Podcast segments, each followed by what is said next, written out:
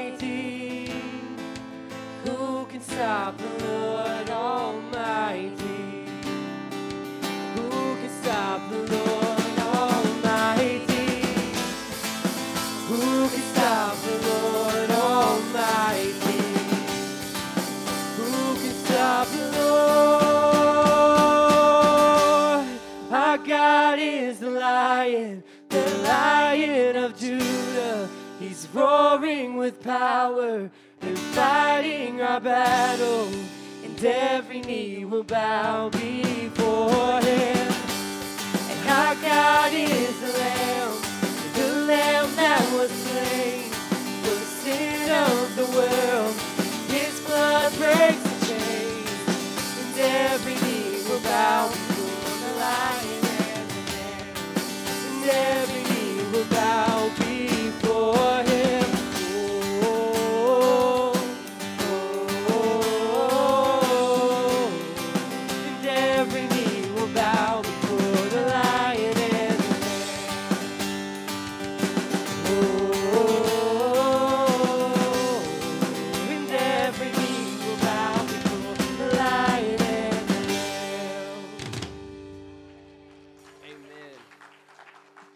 Praise and glory to the Lion and the Lamb who sacrificed his life for us that we can know eternal life in a full and gracious love of God above.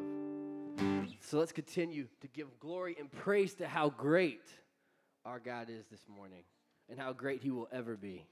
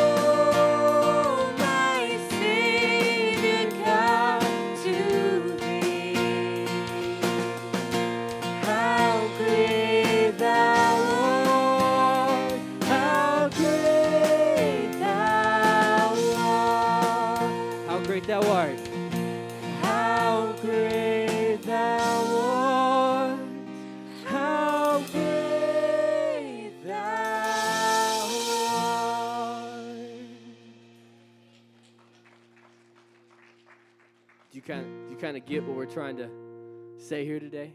With the first song being How Great Is Our God, and then How Great Thou Art, what He has done and what He continues to do for His greatness that He gives to us that overflows with that love and mercy. And it seems like we just can't hold enough of it because He continues to give it. And what a wonderful and beautiful name is the name of Jesus and God who gives us everything that we need. Let's continue to worship and pray this morning.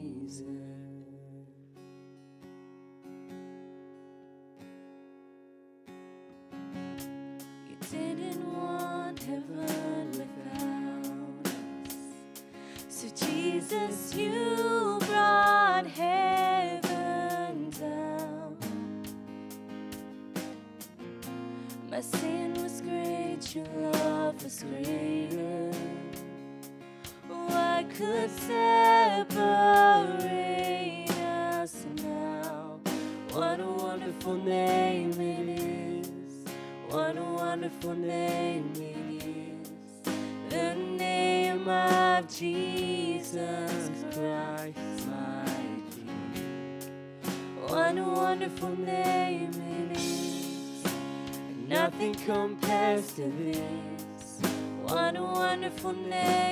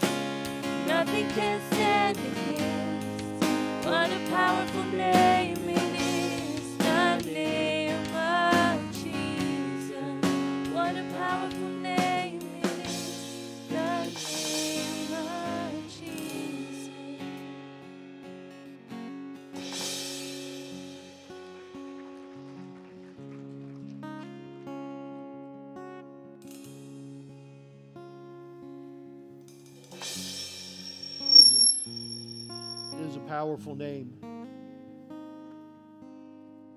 As Chris and them continue to, to play, the altar is open for you. If there's the need, or if you just simply feel the presence of the Spirit and it says move, and you want to move to the altar, the day is, the time is open now.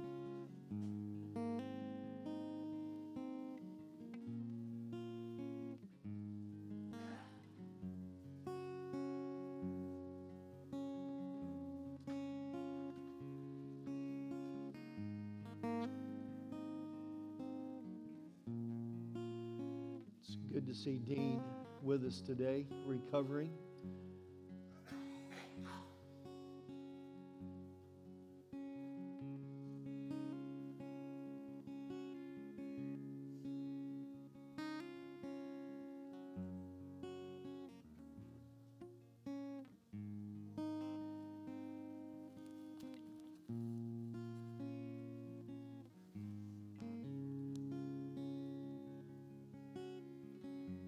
Father, we do call to you right now.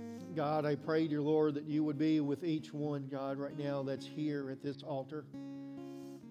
God, your Holy Spirit is present and mighty and strong in here today.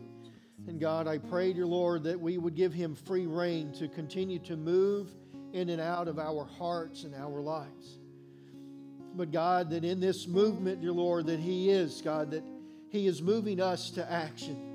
And God, I pray, dear Lord, that you'll continue to be in that. God, that you would help us, dear Lord, that you would give us the courage, dear Lord, to, to step forward.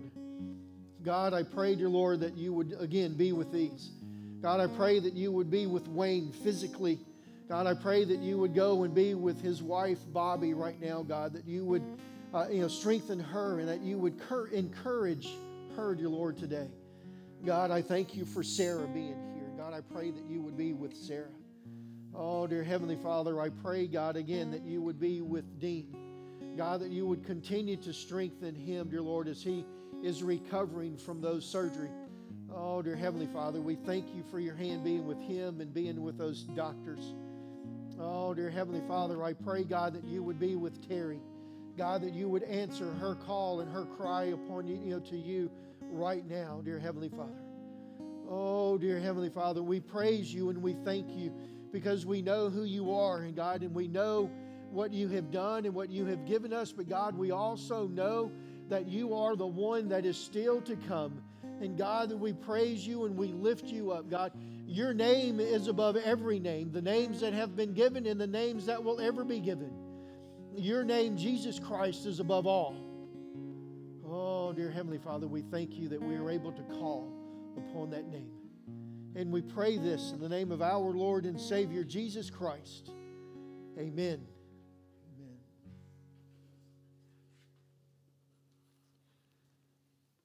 I can have the ushers to go ahead and make their way forward.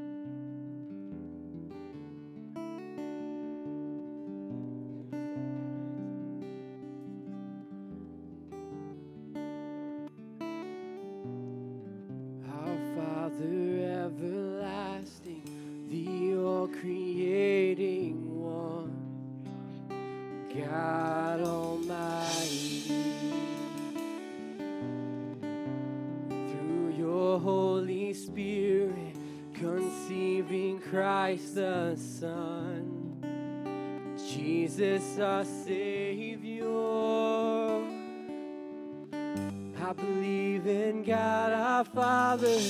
I believe in Christ the Son. I believe in the Holy Spirit. Our God is three in one. I believe in the resurrection that we will rise again. For I believe in the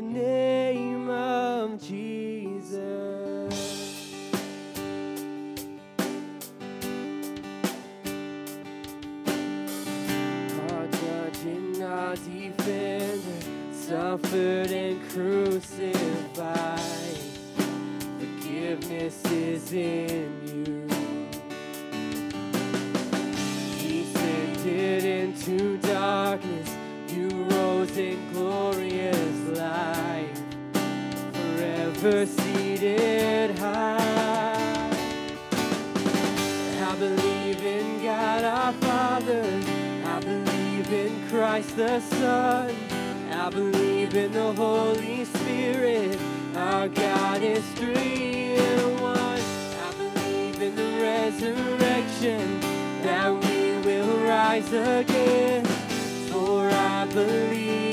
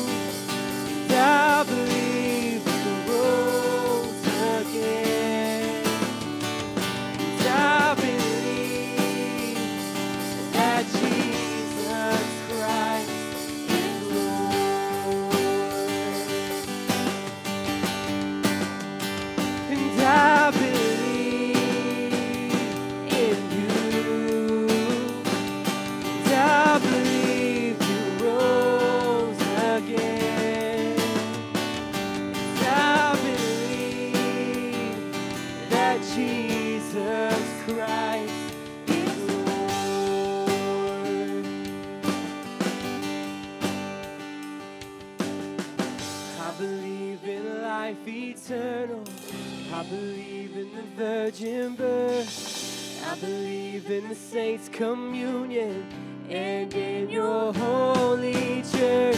I believe in the resurrection when Jesus comes again.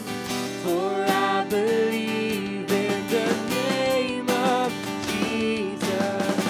I believe in God our Father.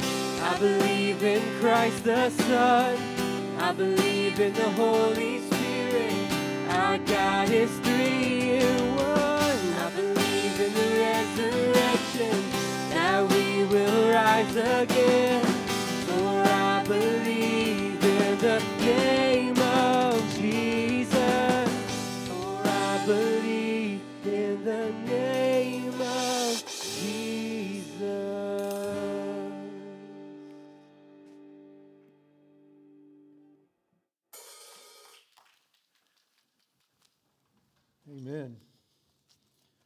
Our praise team does take requests.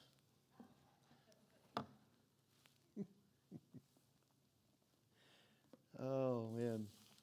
It is good to be here in the house of the Lord today, isn't it? I don't know about you, but I have been anticipating uh, the service and the message today. Uh, we are we're not traveling very far in the scripture. I would like for you to turn to Ephesians, and we're going to go to chapter 1.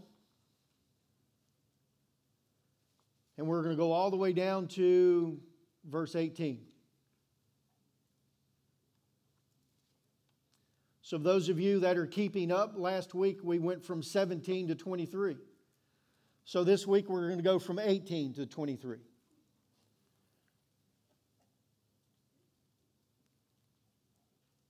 But I want us to think and look in this particular passage of Scripture. There's some words that are in here and some things that Paul really needs for us to understand.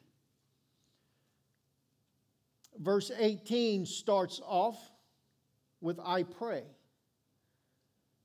So in Paul's prayer, he is going to go and he's going to come to this point and he's going to say, Now I pray for this. And he says, I pray that the eyes of your heart may be enlightened in order that you may know the hope to which he has called you, the riches of his glorious inheritance in his holy people. So, whenever we see this, there's some words or things here I want us to see because Paul is praying that our hearts would be, would be enlightened. Now, for us to see this, we have to understand that in these particular times and days, the heart would be the part of the body or the anatomy that they would look at and they would consider this is where our emotions come from. That's why we say, follow your heart. That's the emotions of us, and that we are supposed to follow the emotions or we follow the heart. Paul is not telling us that we need to follow the heart because the heart of human beings are corrupt since the fall of Adam and Eve. So if we followed the desire of our hearts, we are going to follow a fleshly desire, which is the opposite from what God desires for us. So that is why he is telling us that he wants to enlighten our heart. He wants to give us an understanding as far as what God really has for people. In 2 Corinthians chapter 6 verses 11 through 13, Paul says a lot of things and we've got this and it says uh, you know that we Paul is, is giving us and telling them that their hearts are so full, or not necessarily full, but the problem with the Corinthian church is, is that they're following their heart instead of following the Word of God, and their heart is distorting what the Word of God is supposed to be telling them, or what the Word of God is telling them. It says, We freely have spoken, or we have spoken freely to you. Corinthians, to open wide your hearts, or we, and open wide our hearts to you. We are not withholding our affections from you, but you are withholding yours from us. As far as fair exchange, I speak as to a child. Open wide your heart. See, Paul is speaking to them, right? He's speaking openly and plainly to them what they need and what is supposed to happen. But they are keeping away, they are keeping the words that Paul is saying away from their influence or away from influencing them because they are following the words of their heart. Luke chapter 24, verses 31 through 32. It says, Their eyes were opened and they recognized him, and he disappeared from their sight. They asked each other, Were not our hearts burning within us while he was talking with us on the road and opened the scripture to us? That's the two disciples on the way to Emmaus. So, whenever we see and we get this, our hearts need to be enlightened, as in we need to open up and allow the Holy Spirit to give us the knowledge that God needs for us to have. There are things in our walks, there's things in our lives that as believers and as Christians that sometimes we get them confused and we think that we're doing what God really wants for us to do whenever we're only following the desires of our hearts. Thank you. we do this and we can see this whenever we begin or we start something within the church and then it becomes a program instead of a ministry. Right? It turns into a program because we're following the desires of our heart that we really do want to help people, but we want to help people in the manner that we want to help them instead of the manner that God wants to help them, or even in the manner that the people need help. How many of you have ever given a sandwich or some food to a homeless person? Anybody y'all have done that? Good. Good. Have a story from a gentleman that was in uh, Dallas, Texas, and he came out of this, uh, you know, Subway. I think it was it was a sandwich, a deli shop. Uh, you know, and he came out of the deli shop and he had half of a sandwich that he had specifically purchased so that he could give to the homeless guy that was right outside the, the restaurant. So he goes right outside the restaurant, okay, and he hands the homeless guy the sandwich. The homeless guy gets up, he, he kind of nods his head like, thank you. Homeless guy gets up and starts walking away and then throws the sandwich in the trash can. The man was, I, he was, he was irate. He's like, I just gave him that sandwich for him to eat, and he's going to go and throw it away. So he follows the guy, and he asks the guy, he says, Why did you throw the sandwich away? You're hungry, right? You're homeless, right? You need something to eat, right? He's like, Yes, I do. He said, But I'm a diabetic. And if I would have eaten the sandwich that you just gave me, I could have went into a coma. See, we want to help people the way that we want to help them, not the way they need to be helped. Therefore, we are following the desires of our heart because our heart really is to helping people. But we need to do it in the manner that God has enlightened us and called us to do.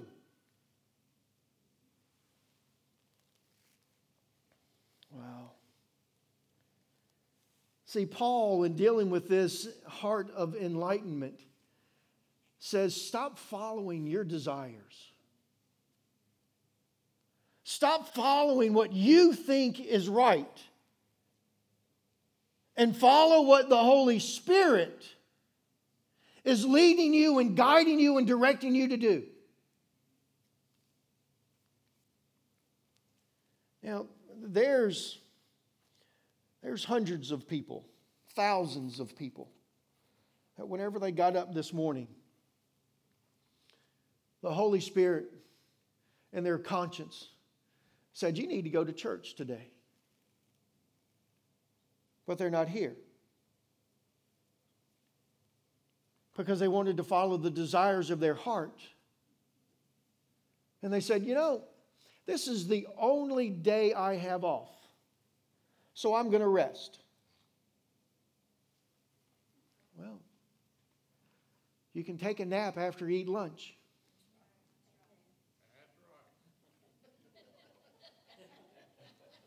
You come and spend time with God. Now, also, I, I used a word in there that we often don't really realize and we, we don't follow and we don't understand. But God has put a moral compass within each and every one of us, and it's a conscience. And if we continue to ignore our conscience, then our conscience will become seared and it will begin to only think that what we do is okay. Now, let me bring you into this because an alcoholic didn't take a drink today thinking he was going to turn into an alcoholic. A drug addict didn't take the pill today thinking that he was going to become a drug addict. But he took it once, he drank it once, and his conscience then begins to say, ah, You know that was wrong. He's like, oh, Yeah, but it didn't really hurt anybody. So I'm okay. Right? So he takes it again conscience comes to him and says, ah, you know that you know that was really wrong. And we're like, no, yeah, but see, I've done it twice and I still haven't hurt anybody. I'm okay. I can quit whenever I want to. Eventually, we're going to stop hearing that conscience tell us that it's not any good. And we're going to begin to follow those desires thinking that they're okay. Right? My conscience isn't telling me it's bad anymore, so it must be okay for me to do it now.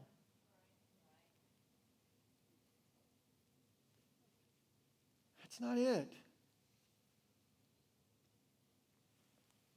Those people were distorting the word that Paul was giving them because they couldn't accept it as truth because they had what was in their heart.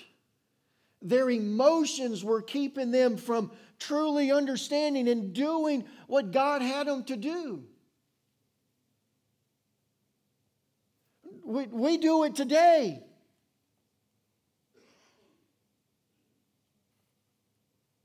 So then Paul goes in and he continues in this prayer and he gives us something that we can hang on to so that we can have enlightenment, so our heart can be enlightened, but so we can overcome the things of this world. And what is it? I gave it to you in your bulletin. The first thing that Paul gives us, we need to understand or be enlightened in the greatness of God's plan. Now, the greatness of God's plan, the first thing that we need to understand with this is, is that this plan wasn't something that was just simply thrown together. Whenever Adam and Eve decided they were going to follow the, the serpent, they were going to follow Satan, and they were going to reject God, and they were going ahead and eat the fruit of, uh, you know, of uh, knowledge, good and evil, of knowledge, and sin entered into the world, at that point in time, God didn't say, Oh my goodness, now I have to come up with a plan on how to redeem these people. Right?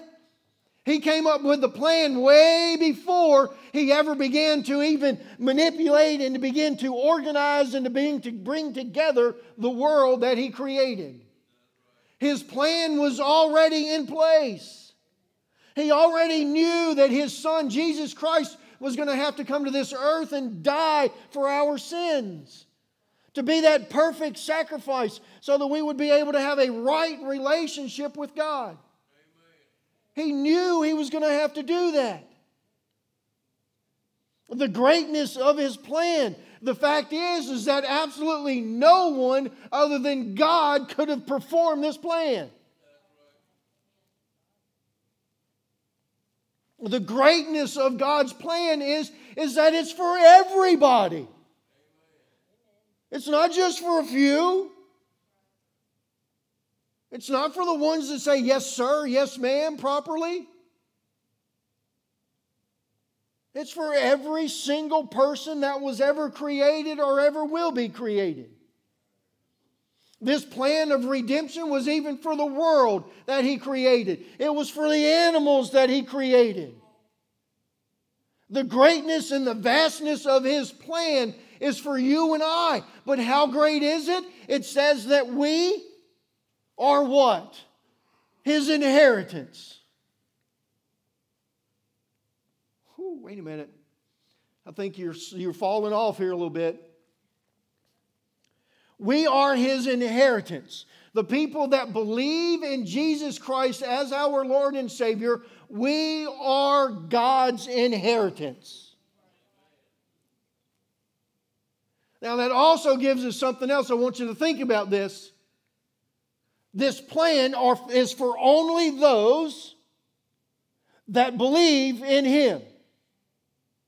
Now, if you don't believe in Him, then there's no salvation for you. He doesn't judge you, He has offered the plan, and therefore, if you don't receive the plan or accept the plan, then you have rejected it and you have judged yourself.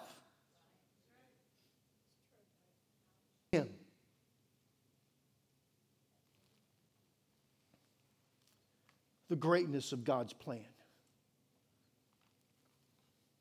In John chapter 1, verses 12 through 13. But all who have believed in him and accepted him, he gave the right to become children of God. I need to reread that for you. But all, but to all who believe him and accept him, he has given the right to become children of God.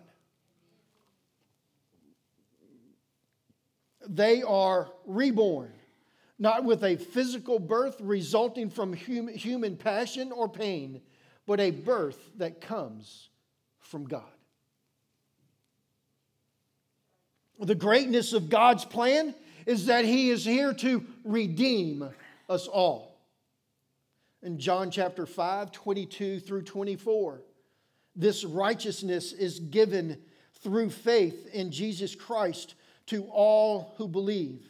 There is no difference between Jew and Gentile, for all have sinned and fallen short of the glory of God, and all are justified freely by His grace through the redemption that came by Jesus Christ. Whoo! Hallelujah! Amen. That's His plan, is to redeem us. But we have to understand for something to be redeemed means that it was broken.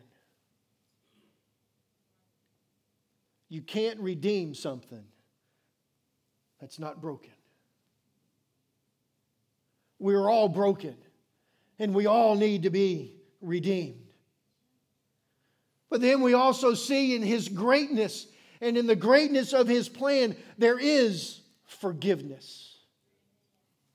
Isaiah chapter 56, verses 6 and 7. Seek the Lord while he may be found, call on him while he is near. Let the wicked forsake their ways, and the unrighteous their thoughts. Let them turn to the Lord, and he will have mercy on them, and to our God, for he will freely pardon them. Whew, man. Mm. I don't know, but man, these are speaking words to me. See, not only did he think of this plan before he created anything, but look at the depth of it. Look at the intricate details of it. Look at the fact that he, he did it for us. This is a God that doesn't need anything. He doesn't need anything to exist. But He created us because He loves us. And because He loves us, His great plan is fulfilled. Ooh, and, and I like this last one here. The greatness of God's plan is shown in the seal and pledge of the Holy Spirit on our lives. Did you get it? The seal and the pledge of the Holy Spirit on our lives. 1 Corinthians chapter 6 verse 19. Do you not know that your bodies are a temple of the Holy Spirit, who is in you, whom have you received from God. You are not your own. In Ephesians, it says that we're marked and sealed. Jesus talks to his disciples about the coming of the Holy Spirit and how the Holy Spirit is going to put on them a mark so that they would be known.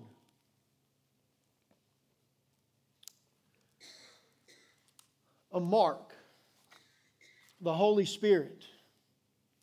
We are known because of our love for one another, right? We are known because the Holy Spirit living in us, guiding us, directing us. We live a different life from everybody else on this world, in this planet. We should. But I want to give you this. I want you to see and I want you to think about this. Jesus Christ is in heaven. Holy Spirit is on this earth moving around and, and orchestrating things and living within us and guiding us and directing us. And whenever Jesus looks down, it says that there will be a mark and he will know who's his and whose is not his. There's a song that's out. There's going to be scars in heaven, but the scars that's in heaven will not be on you or me. Will be the scars of Jesus Christ, of the crucifixion.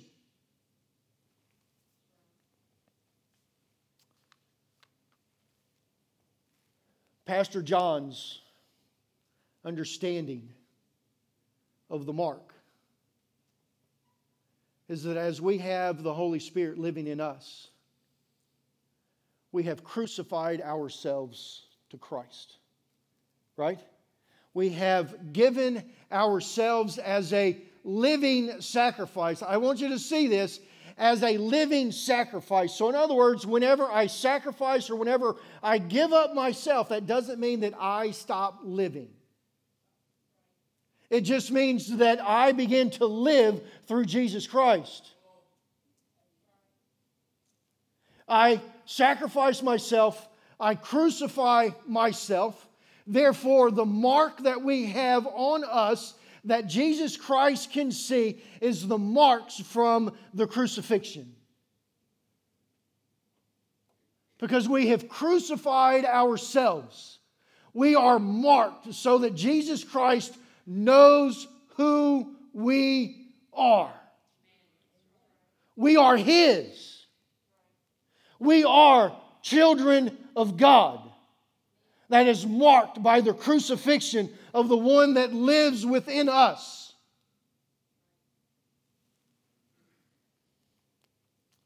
It's a mark not for other people to see.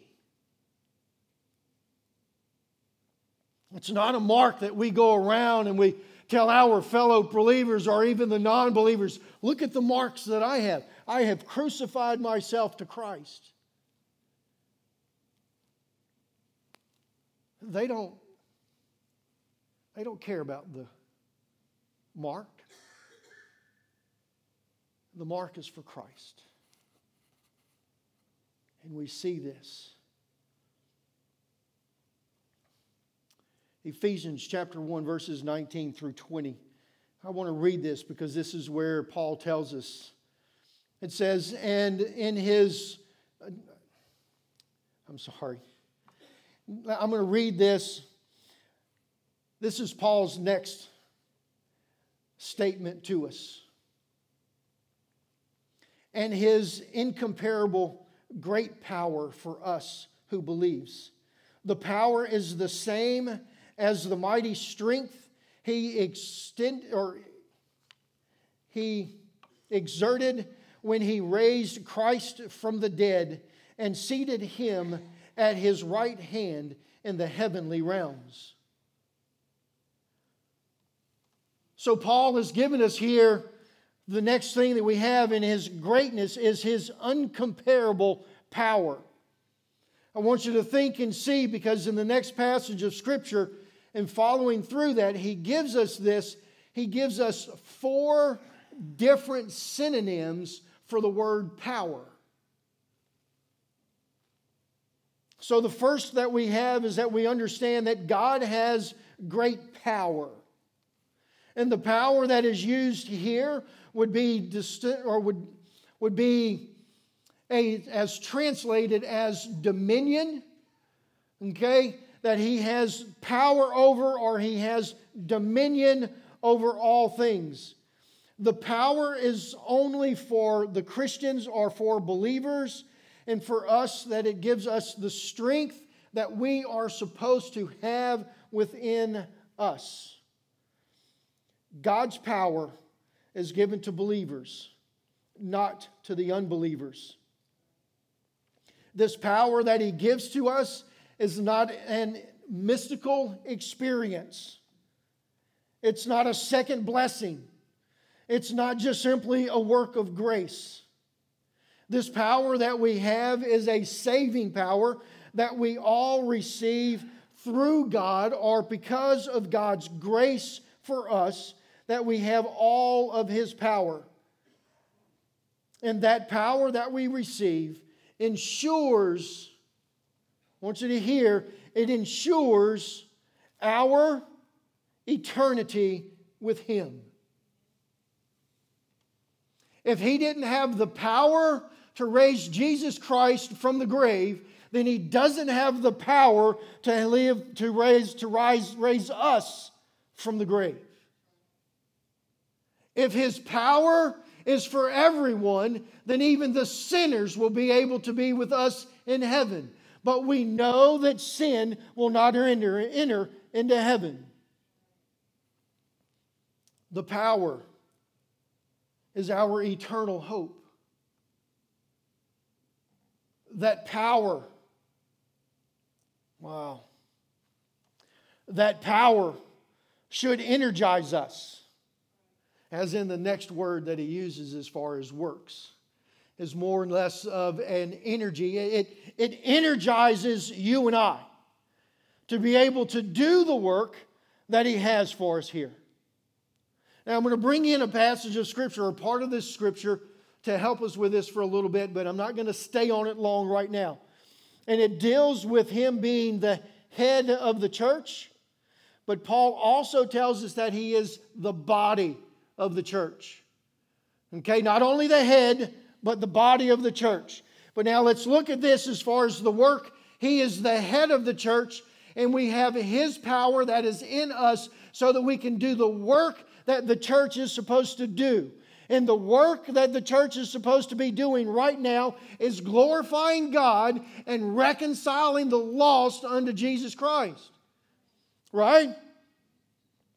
So the power that He has gives us the ability, the work, the energy to be able to perform and do the things that we're supposed to do as individuals, but also as the body of Christ.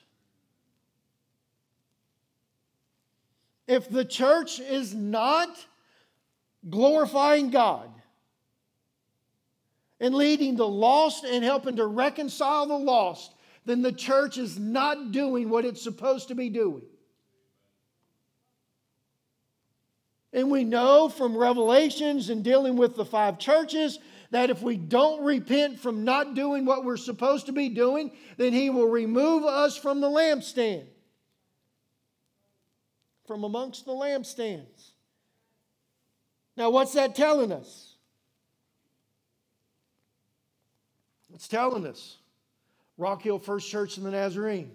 If you're not doing what I'm called you to do, if you are not glorifying my name, if you are not reconciling the lost unto me, I will remove you from amongst the lampstands.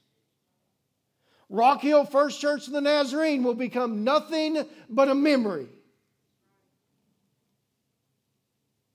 Somebody else will come in and buy the building and change the name. And we'll forget all about Rock Hill First Church of the Nazarene. If we're not doing the work that God has called us to do. Oh, the power that He gives us. Paul also goes in and says that it is His strength or it is our strength that we receive from Him. We will mount up on, on yeah, we will mount up on the eagle's wings. Yeah, not Pastor John's paraphrase, but you got it. See, Paul gives us this because he knows that the battle that we're facing and that we will be facing will be a long battle. but we must endure to the end. And He gives us the strength to be able to endure to the end. That is the greatness of His power.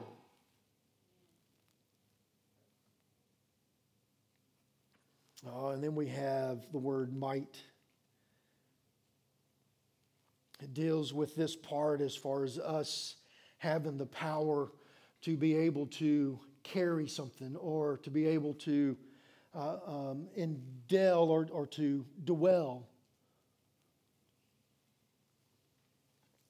This word right here gives us that sometimes whenever we pray that we're praying for wrong things. I, I wrote a couple of these things down. I, I said we should not pray for the power of evangelism. We shouldn't pray for the power to witness, for the gospel in itself is the power of God.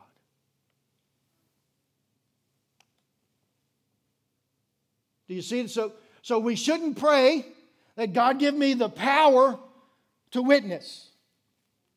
We should pray that God give me the boldness to speak it, but not the power, because we already have that power.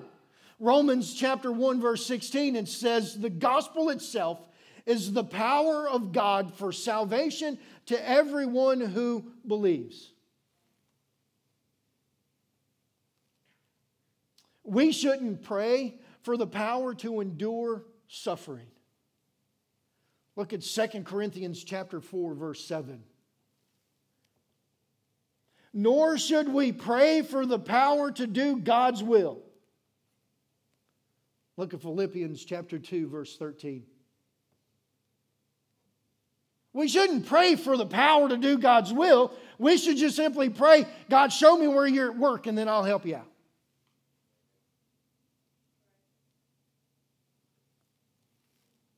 Because of his greatness and the greatness of his power.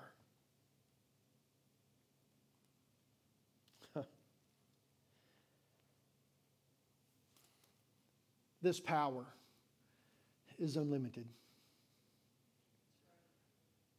This power is never ending. This power will go on forever and ever and ever. This power that he has has the power to raise someone from the dead. This power has the power to free someone from the bondage of sin.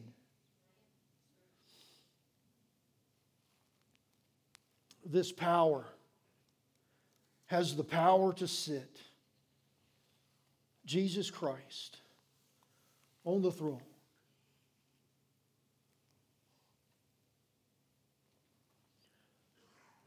Not just above, but far beyond, above. Ephesians chapter 20, chapter 1, verses 21 through 23. I'm almost done. Far above all rulers and authority and power and dominion and every name that is invoked, not only in the present age, but also in the one to come. And God placed all things under his feet and appointed him to be head over everything for the church, which is his body, the fullness of him who fills everything in every way. I don't think y'all got that. That should be a whole lot of amens and hallelujahs and glories in that right there. He's not just above things, he's far above things. He's far above all things. He's far above all dominion. He's far above all power and all authority. There's absolutely no one that is, that is above him. There is no name that is above his name. In the years past, the years to come, there will be no name ever spoken any greater than the name of our Lord and Savior Jesus Christ. Woo! It is the greatness of who He is. I don't think we understand this. It is the greatness as in who He is. In other words, the problem that we're facing today, He's greater than it is. Mm. But the words that Paul gave them, for those in those days would have said, Man, that's really great. The angels, he's talking about the angels of heaven. But Paul says, No, he's above the angels. Oh, golly. Hold on to your seat because if he's above the angels, if, if he's above the, the good and righteous angels that are still in heaven doing God's work, then that means he's above the angels that God has cast out from heaven, right? That means he's above Satan that God has cast out from heaven, right? That means that every struggle that we have that is created because of Satan in this world, he is above all of those. There is absolutely nothing that can be done to either one of us that we do not have the power within us to rebuke. I want you to get it. Now I want you to show I want to show you how you get it. Because see he's the head of the church. But it also says that he is the body of the church and he fills the church. The way that he does that is, is because whenever we think and we say that Jesus Christ is living in me, Jesus Christ is living in me, but I'm living in him. He says that I live in the Father and the Father lives in me. And if I live in the Father and you live in me, then you live in me and I live in you and you live in the Father. I'm not trying to make a riddle here. I'm trying to get you to understand that Jesus Christ, the one that's far above all things, the one that's above Satan, the one that's above the good angels, the bad angels, uh, across this worldly system, he is living in us and we are living in Him. And because we're living in Him, we have power over everything on this earth. There is not a struggle that we will ever face that we do not have power to rebuke Satan in that trouble. There is absolutely nothing that we have that God cannot handle or take from us. And see, our hope, our eternal hope, is in that greatness. Isn't that greatness that made the plan for me to know Him as my Lord and Savior that sent his son to die on this cross so that I would be able to live and to be able to have a relationship with him, God Almighty. His greatness gives me the power to overcome all things, gives me the authority. I have the authority because I'm a child of His. I'm a child of God's. Satan has nothing. Satan knows he's fighting a losing battle. He knows he is. But I have the authority over Satan. I have the authority to say no. I am no longer bound by sin I am no longer bound by the things of this world. My joy and my happiness doesn't come from earthly things, it comes from my Heavenly Father.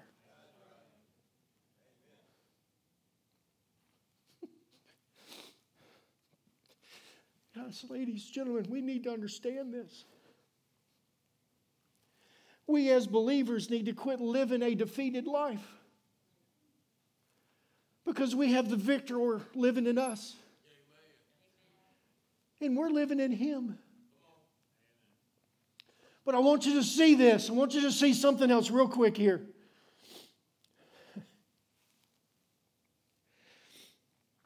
There is still a part of Jesus Christ that's incomplete. Do you know what that is? That's me and you. We make him complete by our faith and trust in him. We, the body of, church of Christ, we as individuals, we make him complete whenever we trust him. Whenever we understand the greatness of his plan, whenever we understand the greatness of his power and whenever we understand the greatness of his person, who he is, and what he has done for us, we complete him. We're his inheritance. I'm going to ask Chris to come and to play.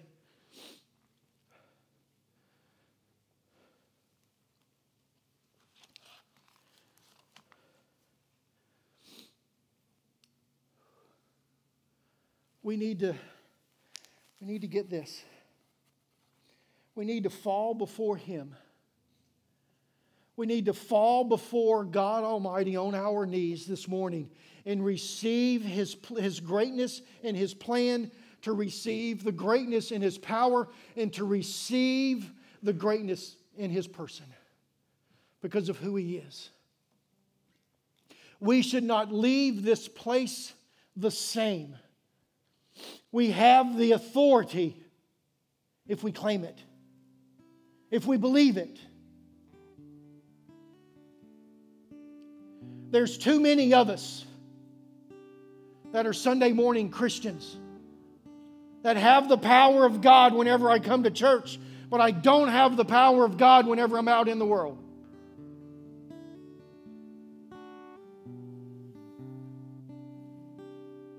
We've got to believe it. We've got to believe that His plan is greater than this. His plan is for us to live in His power and in His hope for eternity. The eternity that starts the moment that we ask Him into our hearts as our Lord and Savior, Jesus.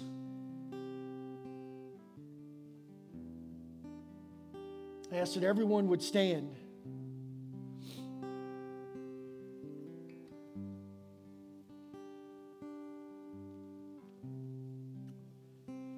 Every head bowed, every eye closed.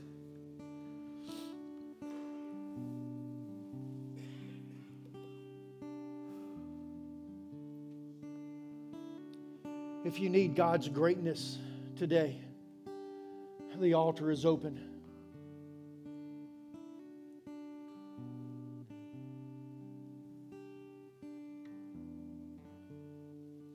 If you need the greatness of that salvation, He's here. It's freely given to you.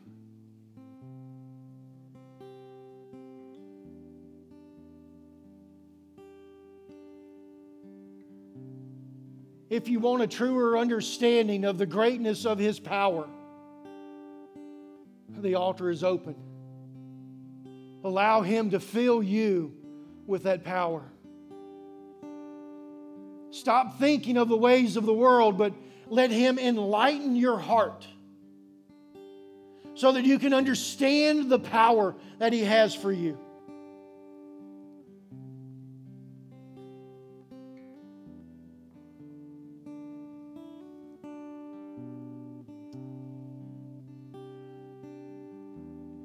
If you need to understand the greatness of who Jesus is,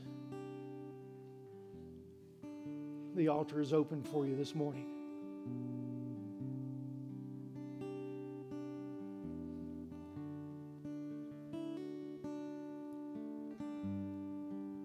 There any others?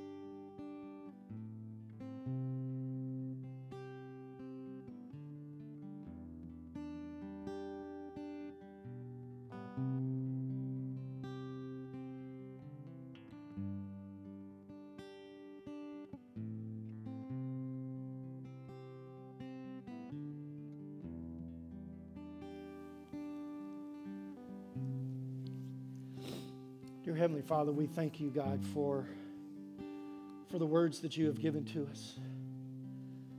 God, I thank you for each one that has made their way to the altar, God, those that have prayed where they are. God, I pray, dear Lord, that you would speak mightily to them throughout this week.